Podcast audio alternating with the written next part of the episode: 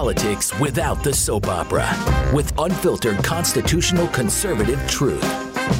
The Conservative Review with Daniel Horowitz. And welcome back, fellow American patriots and Minutemen, to the one and only CR podcast. This is your host, Daniel Horowitz, back in the house today, Friday. We love our Fridays because we are worn out, uh, but we have accomplished a lot this week. We have so much to talk about. Terrific guest today.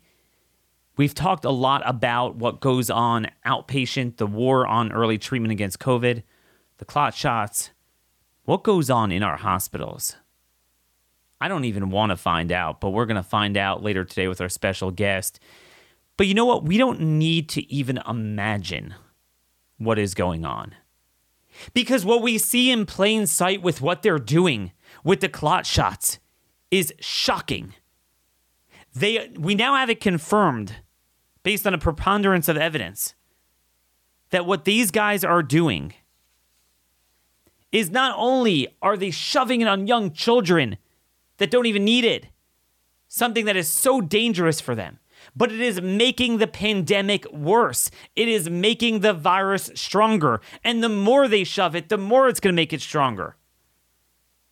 Which is which, which is why it's so important you get in your medicine cabinet ways to treat yourself right away. You take the prophylaxis of the vitamin D and NAC and things like that uh, C zinc, quercetin. Again, you don't have to take each one every day, but make sure you get your levels up. We'll talk about that a little later. But there is a bomb, bomb, um, uh, not study, but but surveillance report out from Public Health in England. They come out every Thursday. It's week 42. Alex Berenson, terrific eye, found on page 23 of that report, where they now basically let the cat out of the bag that not only does the shot give you suboptimal antibodies, but because it gives you suboptimal antibodies, it likely teaches your B cells, which remember the recipe to, to produce the antibodies, um, to do stupid things and produce suboptimal antibodies. And it likely slides your natural immunity back. Meaning, if you get the virus, but then you get the shot, and then some of you are asking, well, what if you get the shot and you get the virus afterwards? I don't know the answer to that. I don't know if that makes a difference, but it likely negates your natural immunity. Now, as a, and, and I'm seeing plenty of people get the virus again if they had the shot. Now, usually it's very, very mild. The question is, the more they make the shots, the more it creates suboptimal antibodies that the virus just eats up and gobbles up and gets stronger is it going to become strong enough that people who even had a first go around are going to start having problems? So we're going to explore that. You know, we always like being on target here, on target, focusing on the right issue at the right time, the right way. Well, you got to do that with your firearms training as well. Um, this would make a good time with uh, Christmas season coming as a gift to your friend. I Target. It's a revolutionary dry fire practice system with your actual firearm that allows you in the comfort of your own home, the privacy of your home, to practice on a target that that your iPhone, you download the iTarget app and it renders the targets. So you could practice the muscle memory, the five point draw from the holster and time yourself. You could uh, um, you practice the sight alignment, picture alignment, um, smooth trigger pull. You get everything except for the kickback, but you shouldn't be anticipating that anyway. Um, this is very important for those of you coming out on our next front sight trip. You're going to want to get yourself an iTarget. It's again, it's a dummy laser bullet. Fits in your your uh, nine millimeter 45 cal, also rifle rounds for your AR 223, um, and it is it is literally a way to save money because ammo is a fortune you know, it's good once in a while to practice with real ammo, but let's face it, I used to down 400 rounds at each trip. I can't do that anymore. So this way, literally within one practice, you make back your money. Um, it, it might be even less than $100 with the promo code. You go to itargetpro.com, save 10% plus get free shipping with offer code CRs and conservative review. That's the letter I, targetpro.com, itargetpro.com, offer code CR. So this piece here, okay, it is on page 23, okay? of Public Health England. So if you want to Google Public Health England COVID 19 vaccine surveillance report, week 42, that's the latest week, week 42 of 2021 they have a shocking finding. So basically, they talk about quantifying the number of people with prior infection with their surveillance, their antibody testing, and they notice something interesting. They say there are several reasons we believe we are lowballing the number of people with prior infection. That there's a greater number of people with prior infection than than show up in the serology tests. Why? One of the reasons, reason number 3 is a real bombshell. Recent observations from UK Health Security Agency surveillance data show that N antibody levels, N is for nucleocapsid, by the way, N antibody levels appear to be lower in individuals who acquire infection following two doses of vaccination. So actually, they're saying that the negation we're talking about, it's not just that you have prior infection and then you get the vaccine. If anything, it might be more the other way. You have the vaccine, then you get the infection. Let me first explain what they're talking about, and then let me explain why this is ter- this is the most terrifying news we've ever heard uh, at all over the over the course of this pandemic. So what they're just saying basically is that there's a lot of um, there there's a, there's S antibodies and there's N antibodies. S is the spike protein antibodies. Those are the antibodies you get from the vaccine. Um, it only recognizes the spike. It's only for the spike, so it's only going to recognize the spike. They're S antibodies. Um, N antibodies are more comprehensive. They recognize the whole nucleo, nu- nucleocapsid. That's the N. So that's when you have prior infection, you get the natural immunity, which is um, aside from the T cells, the memory B cells are going to produce a recipe with with not just like the narrow spectrum spike antibodies, but the nucleocapsid antibodies. So what they're saying is the fact that we only see, let's say, X amount of N antibodies in our survey of serology tests that we're doing on the people, that's probably not the full universe of people that had prior infection because likely there was a whole nother universe that had prior infection. But if they also got the vaccine, then it destroys their N antibodies and they're only left with S antibodies and they look like a person who is vaccinated without natural immunity, even though they had prior infection. That is terrifying because what that means is this. Um, we're in a race against the clock. The more they vaccinate, the more it strengthens this virus to become eventually like Ebola, except Ebola that spreads like a cold. And that, I mean, I, I my, my brain doesn't even want to think about what that means, right? The more you have a narrow spectrum, leaky, garbage, suboptimal antibodies, the more you have the Trojan horse effect, some version of vi- uh, vaccine mediated enhancement, um, perhaps some form of antibody uh, dependent disease enhancement, and you get a super infection that um, um, Luc Montagnier and uh, uh, Geert Vanden Bossche and Robert Malone and Ryan Cole have all been warning about. So, what's happening here is that if you think about it, we figured that, okay, so we're going to get one round of this devastating uh, Pfizer variant, which devastated America South, and then the North now has to get it, and is in the process of getting it. But then we'll be done because then so many people would have ha- gotten it, and we'll be done. And you know, I've even heard uh, you know people that are somewhere in the middle on this say, "Look, the vaccine's garbage. It's leaking. It's not working." But for some people that are still within the window of at least defraying serious illness, it actually ironically will help them because it's not good. They're going to get the virus because it doesn't block it, but some of them will still have the protection. I mean, now increasingly fewer people, but this was a few months ago. I heard this, and they'll they'll get lifelong immunity not because of the stupid shot, but because of natural immunity, and we'll be done with this. But what if all the people that are vaccinated which is overwhelmingly almost all adults, have a phenomenon where it doesn't matter if they had prior infection, where the vaccine will negate the benefits of the prior infection. Then you're left with ju- just the immunity of people that had prior infection and no shot, which is a very small percentage of people in most Western countries. Okay? I shudder to think what that means. Now, as of now, that might mean. So at a mi- here's what it means at a minimum. At a minimum, it's a vicious cycle, and the pandemic's going to keep going on because they're going to keep getting it and keep spreading it. Now, as a baseline, and I'm certainly seeing this anecdotally, it doesn't deplete, even if it, it depletes your N uh, antibodies, but it shouldn't harm completely, presumably at least, your T cells. So you should be getting, you should still have some sort of safety net.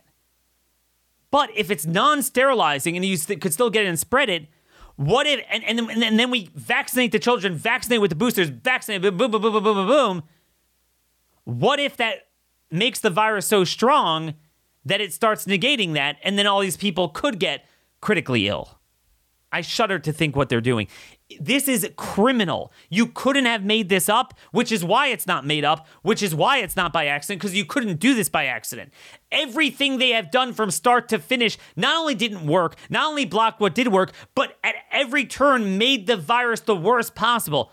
There's no way that couldn't have been done by design. And indeed, we now know the virus was created by design. So it's not, uh, you know, a jump to think that everything they would do in response would make it worse and by design. Again, perfect analogy. They threw us in a building, locked the doors, set it on fire, and then ensured that there was no avenue of escape. And that no and, and they and they they're working desperately to make sure nobody could escape it and become a control group and live to tell the tale. Again, the basic the way the science works is this.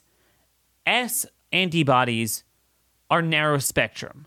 So they're slower acting and they don't sterilize. They don't stop the spread of the virus. And antibodies are more full spectrum, sterilizing, and they're quicker acting. So when you get natural infection, you have the T cell immunity, the um, which is the innate immunity, but you also have the humoral um, acquired immunity from the infection uh, with N um, the N uh, antibodies, the nucleocapsid antibodies, and then you know even if they wane over time, which they do, the B cells, that's the other component of the humoral system, uh, remembers the recipe and could spit them out quickly. What if? What if this is destroying that? The shot is destroying that. Okay? Now I want you guys to think they're shoving this on children. You're taking children that can now get the virus on the cheap and get beautiful immunity for the rest of their lives, and you're blocking that immunity. Think about that for a moment. Think about that. Truly, truly unbelievable. Remember, this is not the first warning. I see it anecdotally, but we had a pre-printed study in March from Hospital La Paz in Madrid and Mount Sinai in New York, very prestigious, and in a shocking discovery, after monitoring a group of vaccinated people both with and without prior infection, they found, quote, in individuals with pre-existing immunity against SARS-CoV-2, the second vaccine dose not only failed to boost humoral immunity, that's the acquired B-cell immunity, but determines a contraction of the spike-specific T-cell response. They also note that other research has shown that the second vaccination dose appears to exert a detrimental effect in the overall magnitude of the spike specific humoral response in COVID 19 recovered individuals. So basically, in plain English, they're saying it both depletes your B cells, which produce those N antibodies, and the innate response, which is the uh, the the T cells. They already said that, and now you have the English data seeing that in the serology tests. Gee, And now they're getting third shots. Now they're pushing it on kids. And by the way, some of you might have seen it's beautiful. They have yesterday they had a study. Oh, boosters are 95% effective. Today, oh, now we have the 5 to 11 year old study. Uh, no, over 90% effective. You know what's funny? In both of them, just like yesterday, we talked about the boosters with kids, zero deaths in both the control and the and the study group. It's a complete joke. It's a complete joke. You know what they actually found? They found that per known mild overall infection, there were zero cases of severe COVID 19 in both groups. And by the way, there was zero case of reinfection. So maybe that's good news. But on the flip side, on the on the risk side, I can't believe they write this. On the safety monitoring, the number of participants in the current clinical development program is too small to detect any potential risk of myocarditis association associated with vaccination. Long-term safety of COVID-19 vaccine participants 5 to 12 years of age will be studied in five post-authorization safety studies including a 5-year follow-up. So, right now, jab them with something that there is zero absolute risk reduction. They go on on relative risk reduction, but there's zero absolute zero severe illness in both the control and the and the uh, study group. But in terms of myocarditis, we'll tell you in five years from now. Well, you know what? We'll get the vaccine in five years from now. Bastards, these people. Terrible, terrible people. Truly, truly unbelievable. Now, today's guest uh, segment is sponsored by ConstitutionCoach.com, our friends at Patriot Academy. Um, I really look forward to meeting some of you in just a little over a week's time out in Front Sight, Nevada for our constitutional handgun defensive training class. Uh, two day and four day classes there. I will be there for, for just half the time this time, but you will be able to meet me. I will speak there um, during our Constitution training. We'll be there on the range, training together, clearing malfunctions, drawing from the holster, feeling comfortable making um, two two shots to the chest, headshots from all different yardages. Very much needed for all of your training, whether you're a novice or you know you you're you're you're a cop, you're a law enforcement. Everyone has found to benefit from this. Um, right now uh, that class is closed because it's it's only in a week from now but there are two other options now so you didn't if, if you missed this, there's November 28th, there's more classes starting, and then I believe December 2nd. So I think those are the two remaining ones for the remainder of this year.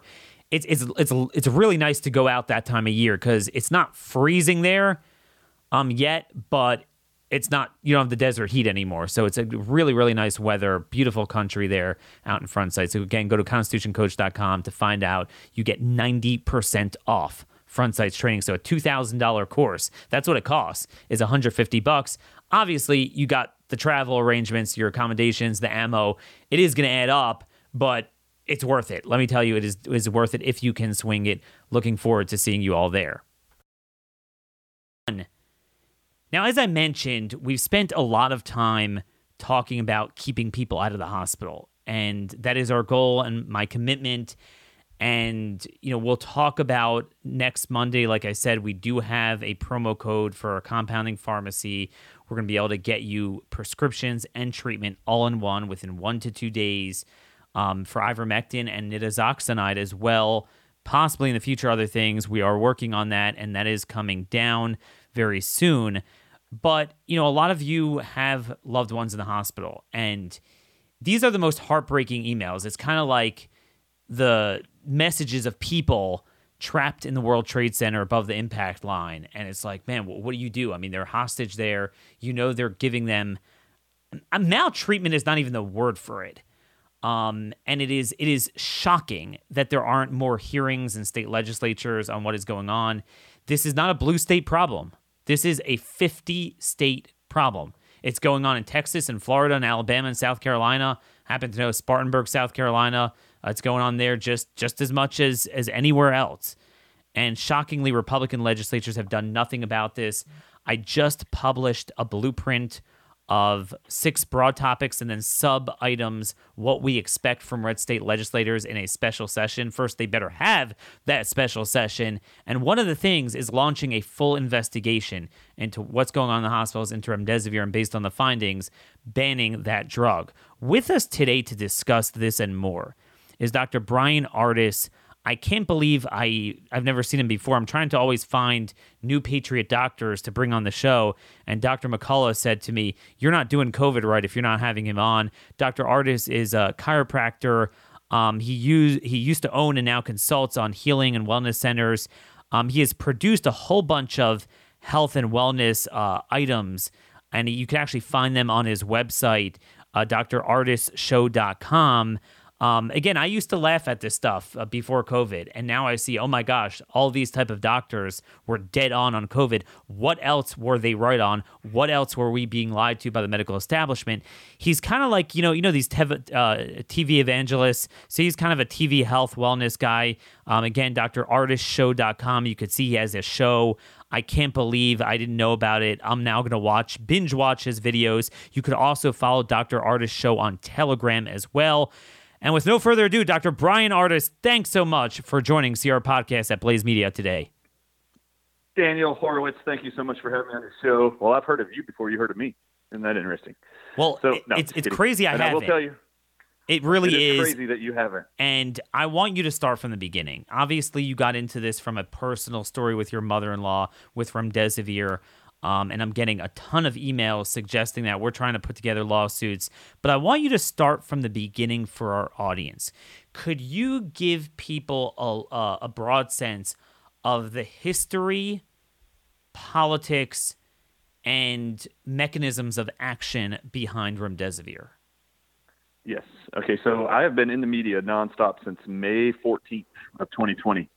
And the reason why I went into the media and have been nonstop on a crusade to keep as many Americans from going in the hospitals to be treated for COVID 19.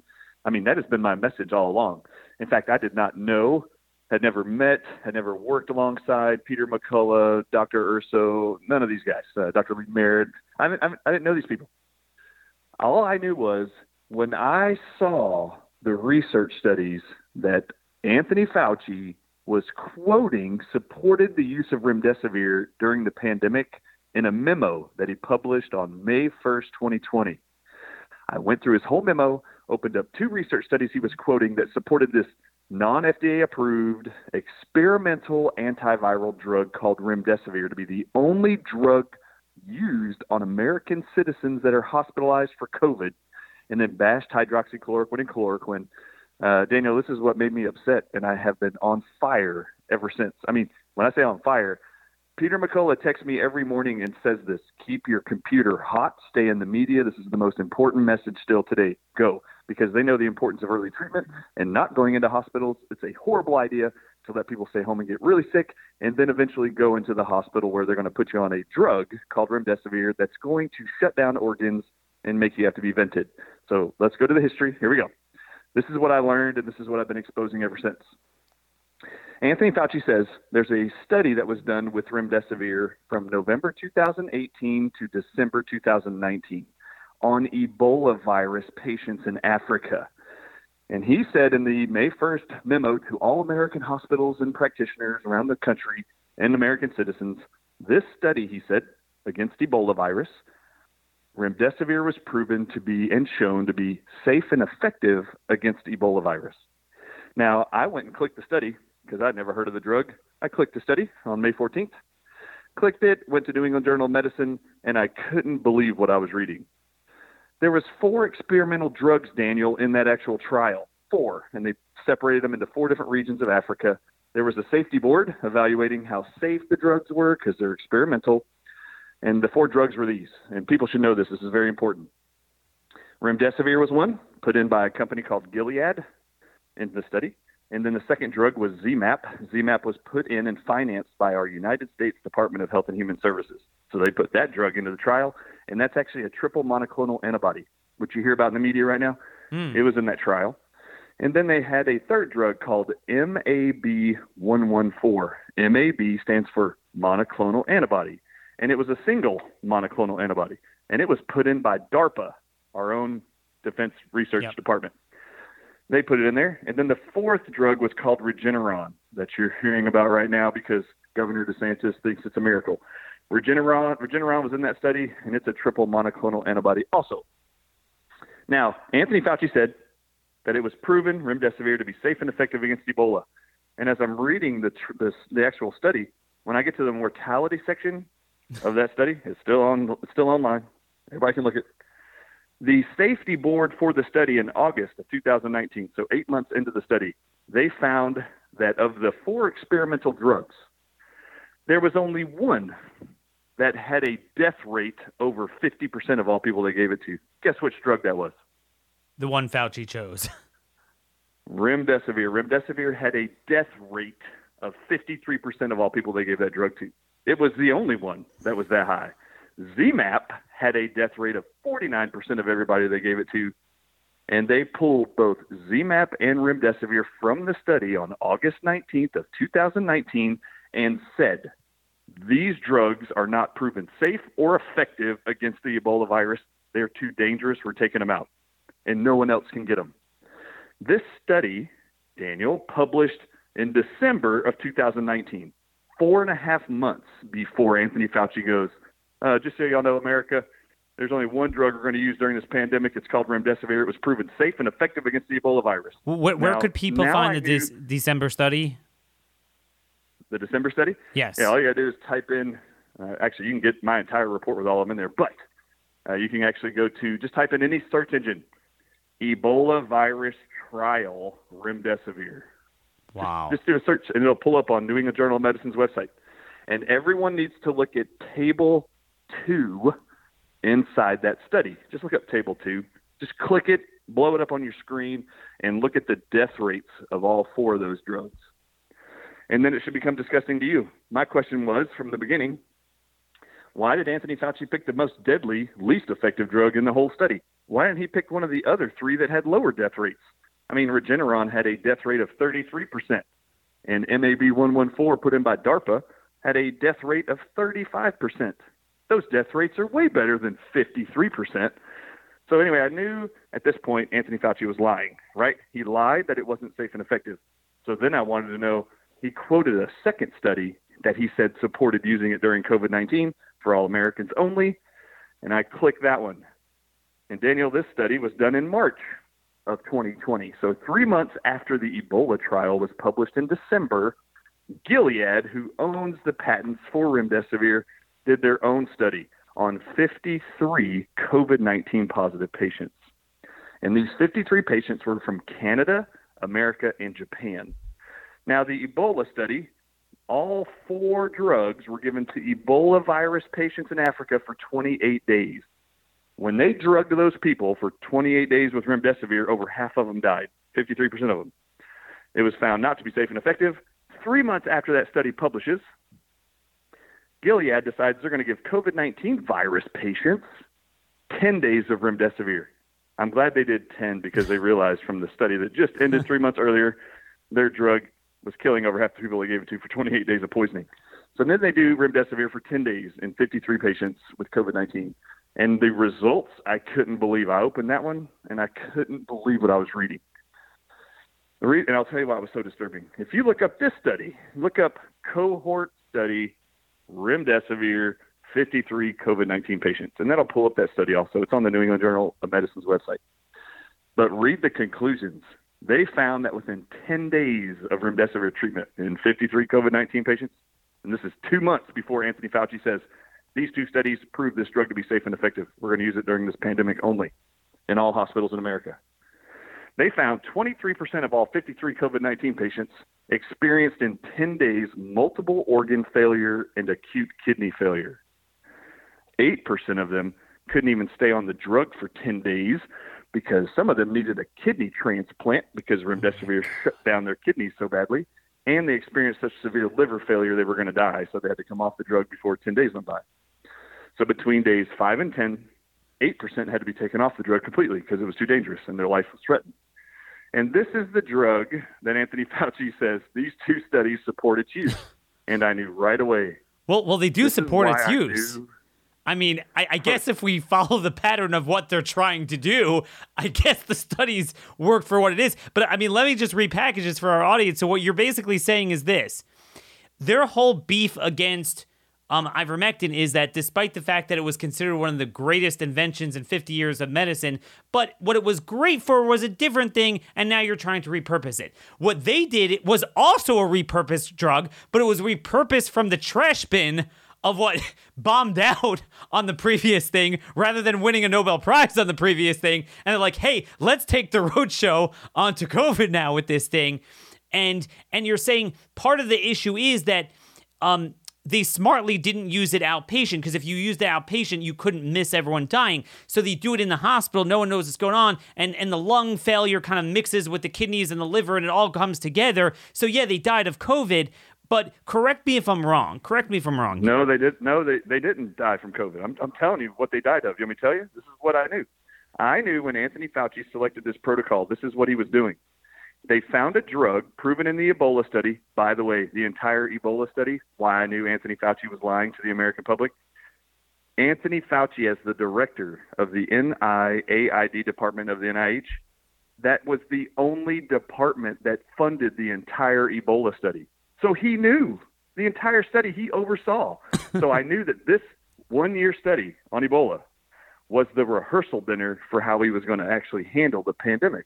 I knew that's what he was doing. And now we and know they knew about it. I it. knew he was going to do. This is what he was going to do. He found a drug that would cause acute kidney failure. So this before we get before we get more into the medical side, the hospital side, your mother-in-law, I want to get to that. Um, we uh, just want to pace our time here because there's so much important sure. stuff you're giving over. Um, just to back up to the history of this, could you explain to the audience?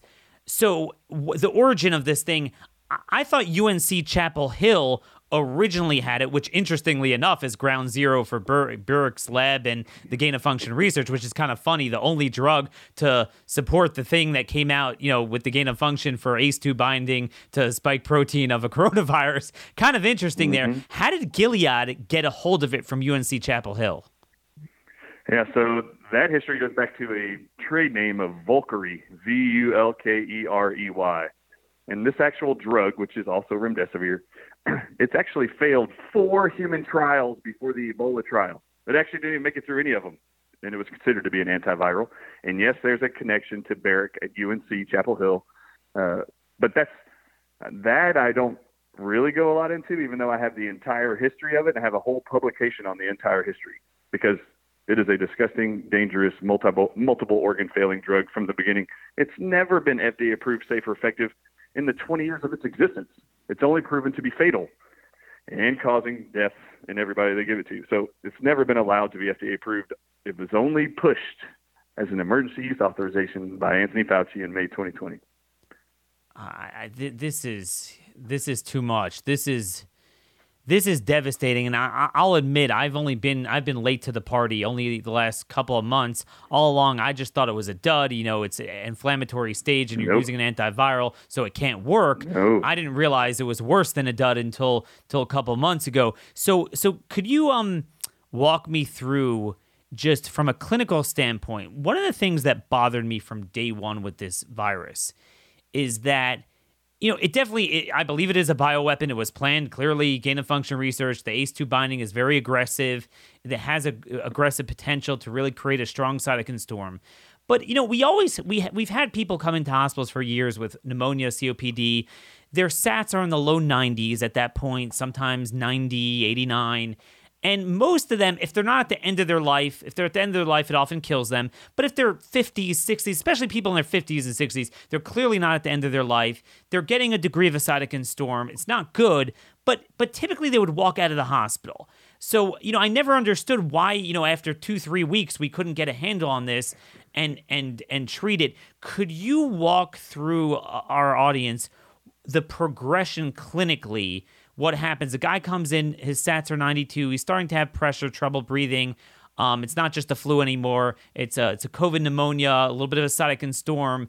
They give him remdesivir as the first thing. What happens then? What's the yes, progression? Immediately, immediately they do that. And this is this is what I knew. Every death certificate. Let's just start with the ending. Ready? Every death certificate I've seen since April 2021, and I have thousands of them being sent to me every day, because lots of people are about to sue a whole bunch of hospitals over these protocols. Uh, okay, so this is what's on there. It'll say complications from COVID 19 is the number one cause of death. Number two is acute kidney failure. Number three is secondary COVID pneumonia. I have said since May 2020, they're going to call it death by pneumonia from COVID 19. It's not death from pneumonia, it's actually poisoning their kidneys to death, shutting them down, flooding their lungs with water. It is not pneumonia, it's pulmonary edema from kidney failure. And this is exactly how they're going to drown your loved ones to death in hospitals using this drug. But they're going to call it pneumonia. And I said from the beginning, I've said this nonstop. When your doctor tells you that your loved one now is in pneumonia stages after being put on remdesivir and they need to vent them, you need to demand a sputum test from them to determine is it bacterial or viral pneumonia. I, and this is what I said in May 2020. And when the doctors look at you and say that is not hospital protocol, you know they're killing your loved one to death with pulmonary edema because that is how you determine if it's bacterial or viral pneumonia. You cannot decipher from an x-ray, which is all they're doing, to if it's a bacterial or a viral pneumonia. You can't tell that from x-rays at all. So this is a blood test? test to determine it. No, you just do a sputum test. You just spit mucus, pus out of your throat, or they can swab your throat and mm-hmm. look for the bacterial viral pneumonia that you're coughing up. So could you, could you explain the it. dichotomy there between you know w- what it would indicate if it's a bacterial pneumonia? Yeah, if it's a bacteria in the lungs, that would be nosocomial infection, which means you got it from the hospital, like you're breathing in bacterial air in the mm-hmm. hospital. Mm-hmm. What type of infection is SARS-CoV-2 that creates the cytokine storm, Daniel? It's viral. Is it? is it bacterial, viral, fungus, parasitic? It's, it's viral. So if it's viral, the only reason why you would have bacteria now accumulating in the mucus is if you're breathing in bacteria. And we know bacterial pneumonia is a threat anytime you're in a hospital, especially if you got any other issues going and on. And they won't give them azithromycin either. Right? They won't give them a, yeah. yeah, they won't give them that. So they cr- that they create the bacterial pneumonia and then won't give them that. So you're you're saying again because I've been very puzzled. You have people they're not feeling well, they're not in good shape. But when I say not in good shape, it's on par with what we've seen. I think a million people a year I've seen go to the hospital. Uh, from some statistics uh, for for pneumonia in a given year, and and again, except for the ones that are at the end of their life, lives. A lot of them do die from it. But if you're in your 50s and 60s, all these men, middle aged men that come in, their sats are in the low 90s, and then they just decelerate rapidly. So you're saying that's because the remdesivir causes kidney failure, maybe some liver toxicity, and and so so could you just describe what that does and how that ties into the lungs? Sure. Yeah. So patients come in with the cytokine storm. Let's just define what that is. You've got these overabundant antibodies or cells in your body called macrophages, and they're attacking. It's all the mucus you're producing to try to attack this SARS-CoV-2 virus and its spike proteins you just breathe into your lungs. And it's just unchecked. You're just getting a bunch of mucus in there and you're having a hard time breathing, can't get your oxygen levels up, and people are afraid they're dying or drowning or can't breathe. So they go to the hospital. Very first thing they're going to do is put you on remdesivir. Remdesivir, starting on day one, starts the process of shutting down your kidneys. The very first thing they do when you go in there, they're going to put in an IV bag, right? An IV drip, and they're going to shove salt water into your veins then they're going to put remdesivir into your veins, and remdesivir shuts down your kidneys. When you shut down the kidneys, the kidneys are the only organ in the body to excrete water through urine. So as they're pumping you full of saline water out of a bag, at the same time they're shutting down your kidneys and you can't excrete the water. Then the water backs up into your abdomen, goes around your heart, sits there's a sac your heart sits inside of called the pericardium. It fills up with the water your body can't get rid of, and then it starts flooding into your lungs and they start drowning you to death, and then they tell you within a 48 to 72 hour period, we have to vent you.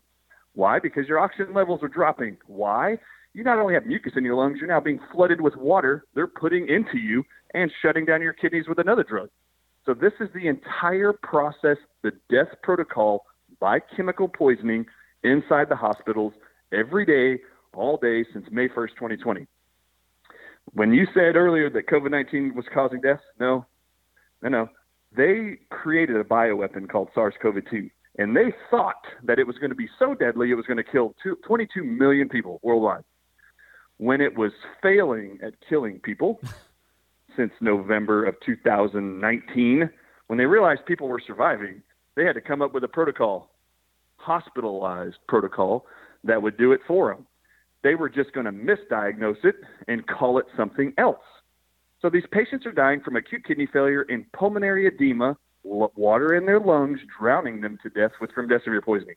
But they're calling it COVID pneumonia, which is why I've been telling everybody make sure you make your doctor get a sputum test done because if you can get them to do that, it won't come back positive for bacterial or viral pneumonia.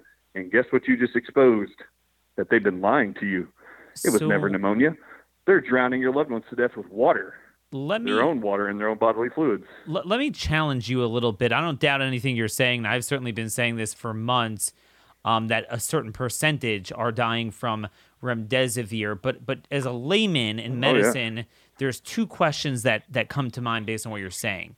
Um, number one, you know, d- before SARS-CoV-2 and and remdesivir, wasn't there always a concept and a risk, just regardless of even a, a viral infection inducing bacterial pneumonia, kind of like with the um, Spanish flu, and that's why a lot of the Patriot doctors, even outpatient, were out of the gate trying to prescribe azithromycin just to foreclose that. I'm saying, could couldn't some of the bacterial pneumonia true.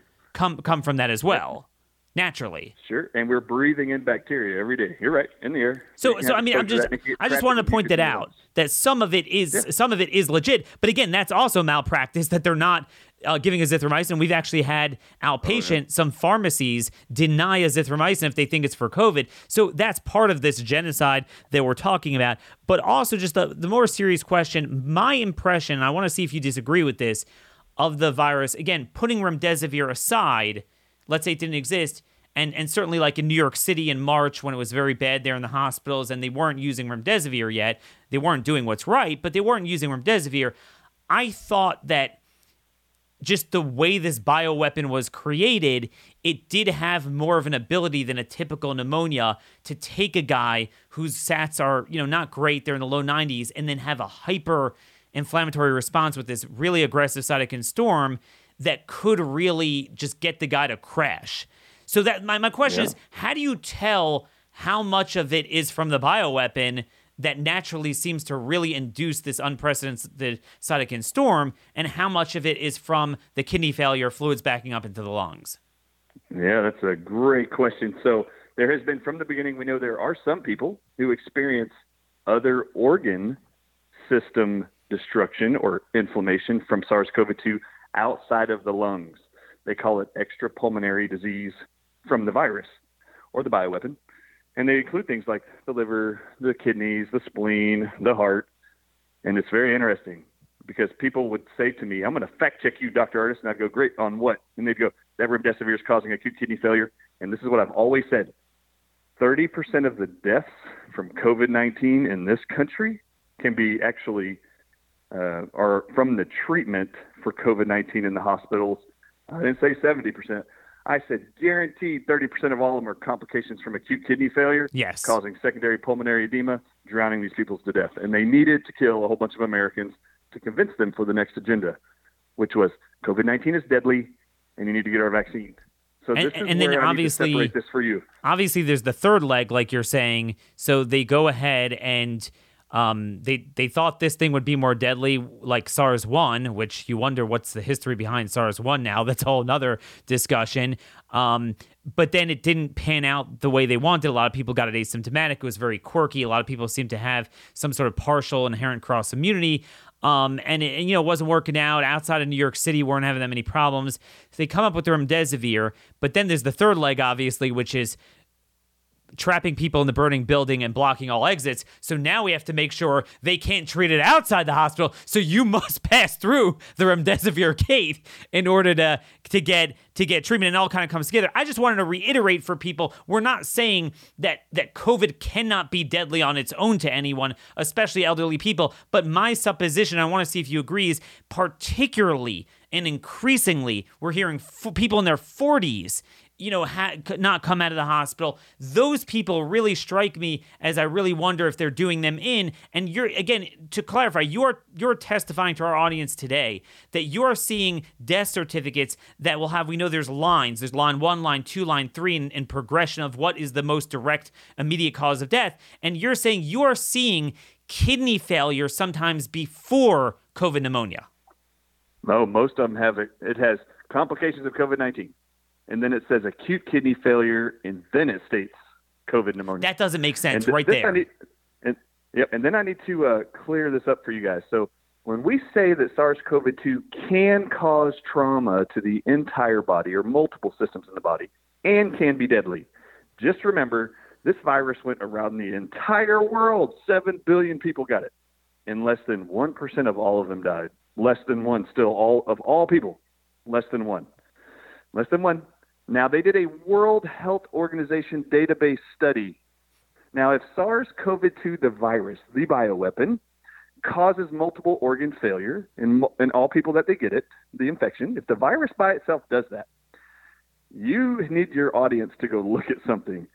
In April of 2021, there was a reporting odds ratio done in the World Health Organization's database.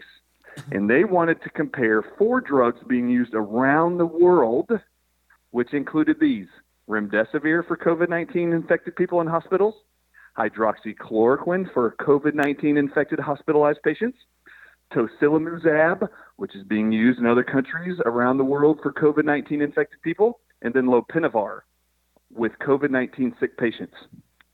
All they did was review all of the same level of illness with COVID 19 diseases, infections, patients in the entire world, and they wanted to know of the four drugs being used for the same virus, and if the virus causes acute kidney failure and liver failure and not the drug, the actual reporting odds ratio came back equal.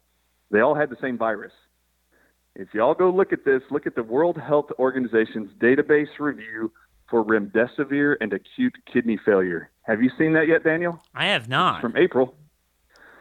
Database review for acute kidney failure. So, so in other words, as a baseline, we know that the virus attacks the lungs and it has a, a you know a thrombotic aspect to it too. But the liver and the kidneys really should not be a part of that, right? You're right. And, and this is what it found. It found when comparing, doing a reporting odds ratio in the World Health Database, they wanted to know how many times when remdesivir is put into the database with acute kidney failure, how many times does that show up compared to hydroxychloroquine treating COVID-19 and acute kidney failure? How about tocilizumab and lopinavir? It's amazing. It's a 20-fold reporting of remdesivir over oh, the no. other three comparative drugs. Oh, and this, and, and when this came out, everyone, every medical doctor around the world and scientists were reaching out to me going, "You've been right all along," and I'm like, all you got to do is read the research studies that he quoted in May. They'd already proved from the first study by Gilead with 53 COVID 19 patients, 30% of them in five to 10 days experienced multiple organ failure and kidney failure. And in New York, you know, you mentioned March 2020 that they weren't using remdesivir. I haven't found that out yet, but I'm going to look for it.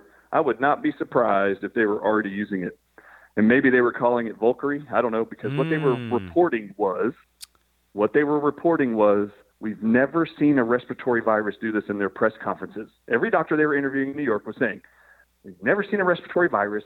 When we start treating it on day three, four, and five, we see such severe acute kidney failure. We've never seen a virus attack the kidneys like this. We're not only short on ventilators, we're short on dialysis machines.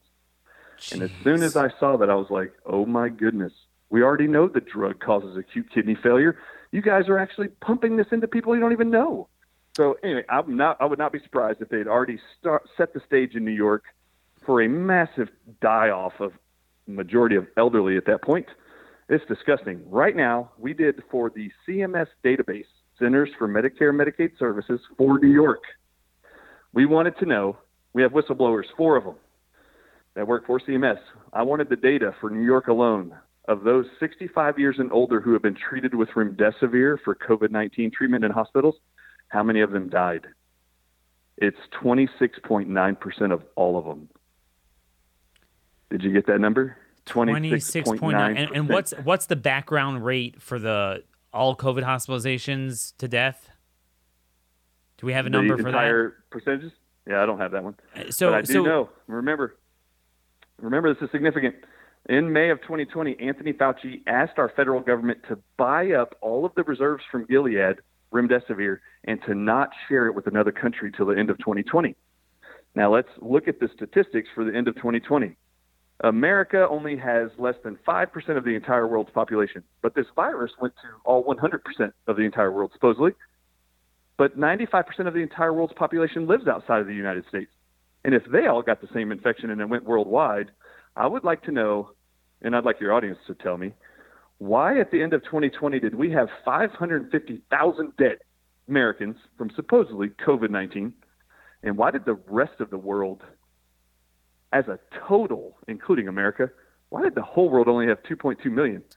We have less than five percent of the entire world's population, but we had 25 percent. But, let me let me. Cha- I'm, I'm, just going to challenge that a little bit in the sense that a lot of that is these third world countries in Africa that didn't get it, and some theories is they're on ivermectin, yeah, hydroxychloroquine, and and whatever. But if you go to some of the Western countries, so you go to the UK, for most of the pandemic, we've actually been right next to each other in terms of deaths per capita.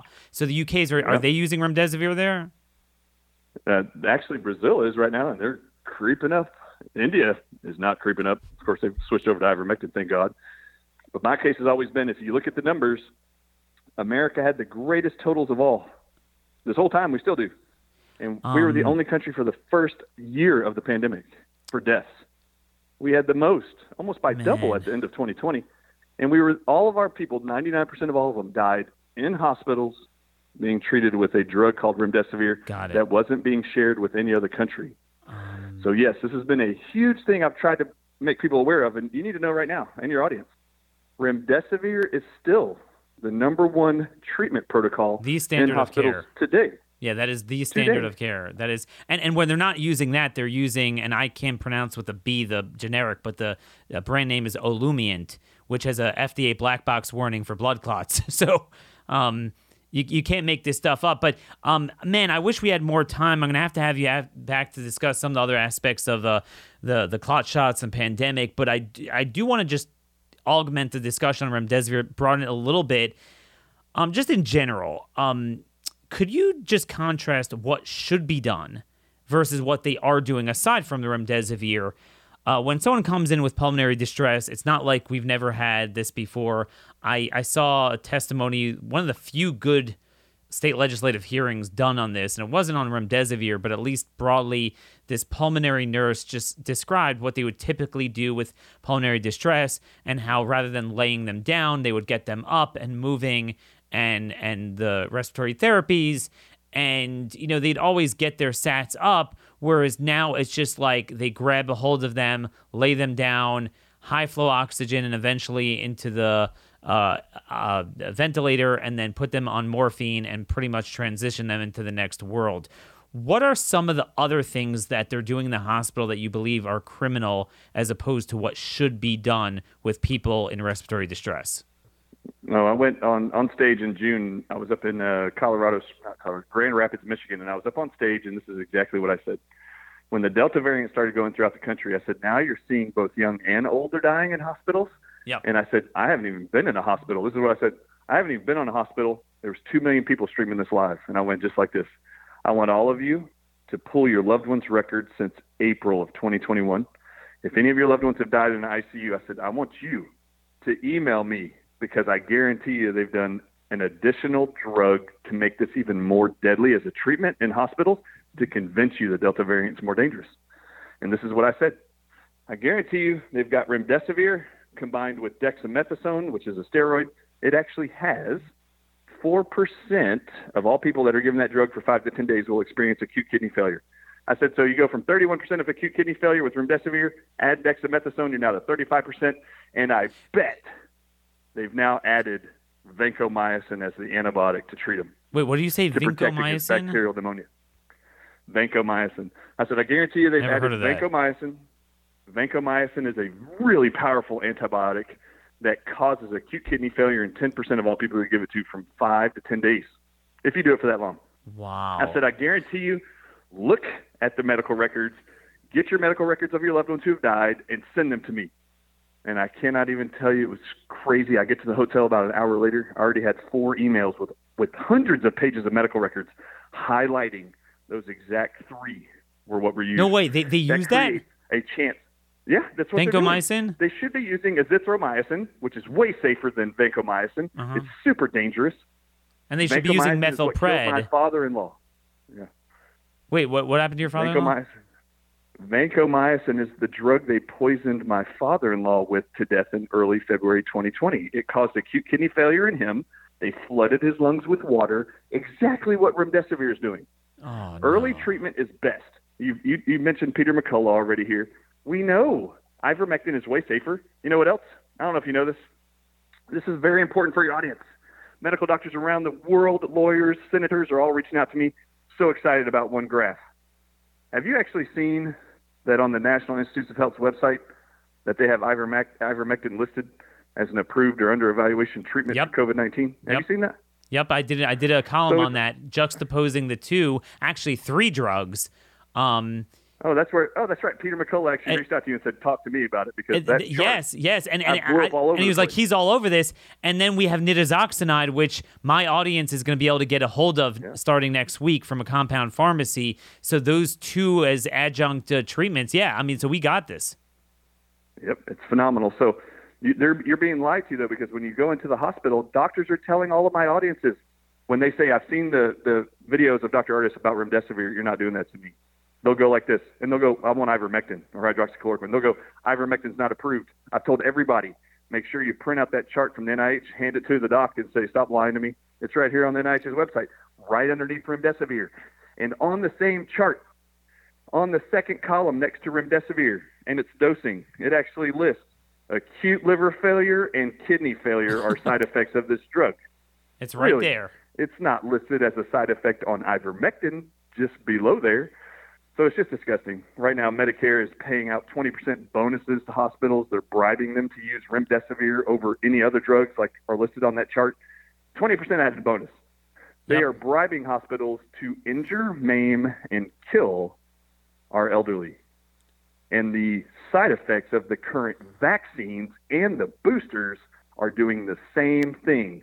They are harming those 65 years and older at a greater rate than any other age group right now. Yeah, because no one pays Man in the attention to them. They always pay attention to the younger ones. but we we saw this from day one. I'm sure you remember. A lot of people forget there was a preprint from the Norwegian's Medicines Agency when they they they did something very fascinating. They looked at the first hundred people out of the gate in in a nursing home. First hundred people to die, just you know, die of anything after having gotten the shot. And 10 out of 100, it's massive.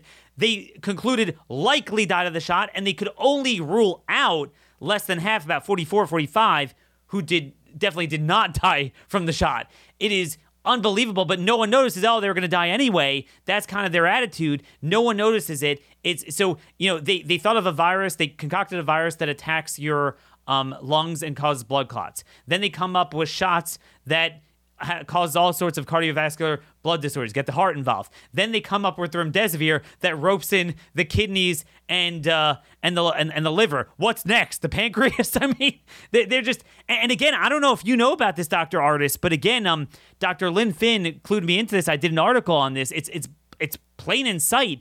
Olumiant. That's the only other treatment for the ICU that's on the NIH protocol. They use the barcinibib, whatever, however you pronounce that. But Olumi, I, I call it Olumiant, um, made by Eli Lilly. It has an FDA black box warning for blood clots while you're trying to deal with pulmonary embolisms. You can't make this stuff up. I mean, it's I wouldn't I would have dismissed you. I would have like said you're you know there's no way you're right. But then when I saw the Illumiant thing, it's like there's nothing they prescribe that doesn't target your most vulnerable organ at the most vulnerable point of the virus. It's it's you you couldn't it's not malpractice. There's never been malpractice like that. It's actually perfect practice. Uh, you have to know what you're doing to to have concocted this. Um, man, is this maddening? I, I wish you wouldn't have come on. I wish I wish we'd be ignorant um, and not know about this. And you know, you know, we pink unicorns, this. lollipops. Man, No kidding. I- Ignorance is not always bliss, though, my buddy, my friend. All right, so let me tell you also, October 12th, I'm sure you've seen this chart. Me and McCull- Dr. McCullough were on InfoWars going all over this chart when it came out. October 12th on CDC's website. Look up CDC breakthrough cases October 12th. This is only like eight days ago, nine days ago. Breakthrough cases. Do you know what age groups right now in America we are vaccinating for COVID 19? Do you know the ages? It's 12 and older. Okay, 12 years old and older. We are currently vaccinating all Americans 12 years old and older. Breakthrough cases are defined as people who've been fully vaccinated and then they got COVID 19 anyway. Okay? They have a report on October 12th of breakthrough cases and what are the percentages of deaths from those breakout cases. What are the age groups and the highest percentages? Have you seen this yet? I have not. I I think so, Dr. McCullough sent it to me, but but yeah, could you tell our audience? Sure. Look at the chart. It's pretty disgusting.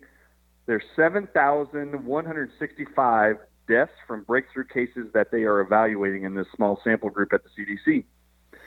Of all people, those 65 years and older, it represents 85% of the total are 65 years and older breakthrough cases. So, are the boosters more dangerous? I mean, are these vaccines more dangerous for the elderly? Obviously, 85% are from that age range. That means 15% of all deaths reported to the CDC from breakthrough viral cases of COVID 19 after being fully vaccinated, only 15% are 65 years down to 12 years old. It also states that 57% of all of them are males. And Dr. McCullough and I were on a show together, on my show actually, two days ago. And we talked about this.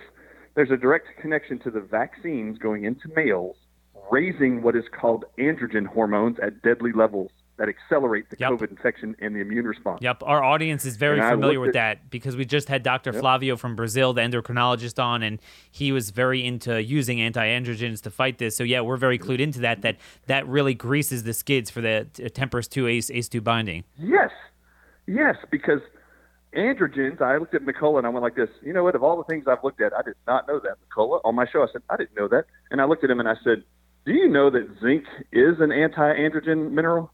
I In did fact, not. zinc deficiency, zinc deficiency causes androgen hormones like estrogen and testosterone to go elevated above normal levels. I said, in fact, I created an acne system underneath my name a year and a half ago. The primary component is zinc. Why? Estrogen dominance, which is an androgen hormone, when that skyrockets in puberty above normal, is when you get all the oil breakouts in your skin called mm. acne all you got to do is use zinc to actually drop the estrogen levels. And I went just like wow. this. We have been chirping for two years now the importance of having zinc as a defense in your body, supplemented to help fight the replication process of all viruses. Zinc stops it.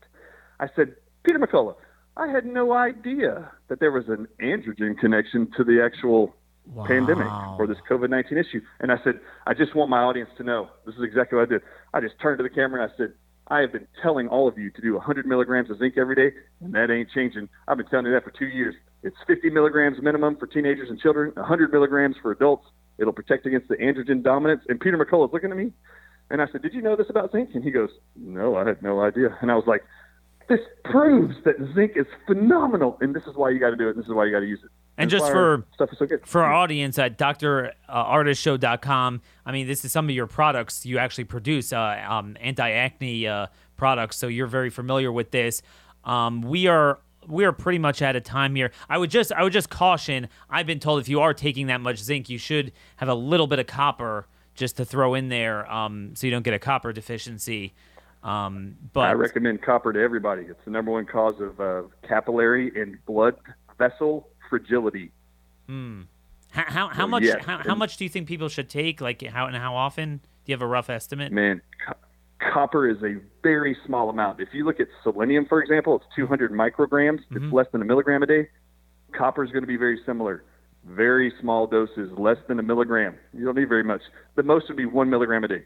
Anything below there is even better. Yeah, like so like 200 micrograms. Okay, that sounds great. We are out of time. We got to do a whole nother show on the other side of this, but this was very riveting. Look, it's better to be knowledgeable and be informed. Folks, this is why it's all about early treatment. Dr. Ardis, I really look forward to coming back. Um, I look forward to coming on your show. So, drardisshow.com on Telegram as well. Thank you so much for joining us. And folks, we are pretty much out of time, but I do just want to end off. This is a perfect transition into early treatment. Um, there's certainly a lot to digest there. Again, take notes, go back, listen to it. He's very good at that. He will cite you everything. You know, you think he's crazy, um, he'll he'll give you the citations. And again, I I would have thought he was crazy. I would have thought I'm crazy even a year ago, year and a half ago. But it all fits together. I, I have no I have no other way to explain this. Those who just focused on the lockdowns and the mask and whatever, they don't that's not enough. If you never got into the fact that they are maniacally persecuting early treatment, you miss the point. Once you see that, everything else makes sense, and the darkness just opens up even more. And it is it is shocking the times we're living in. God help us.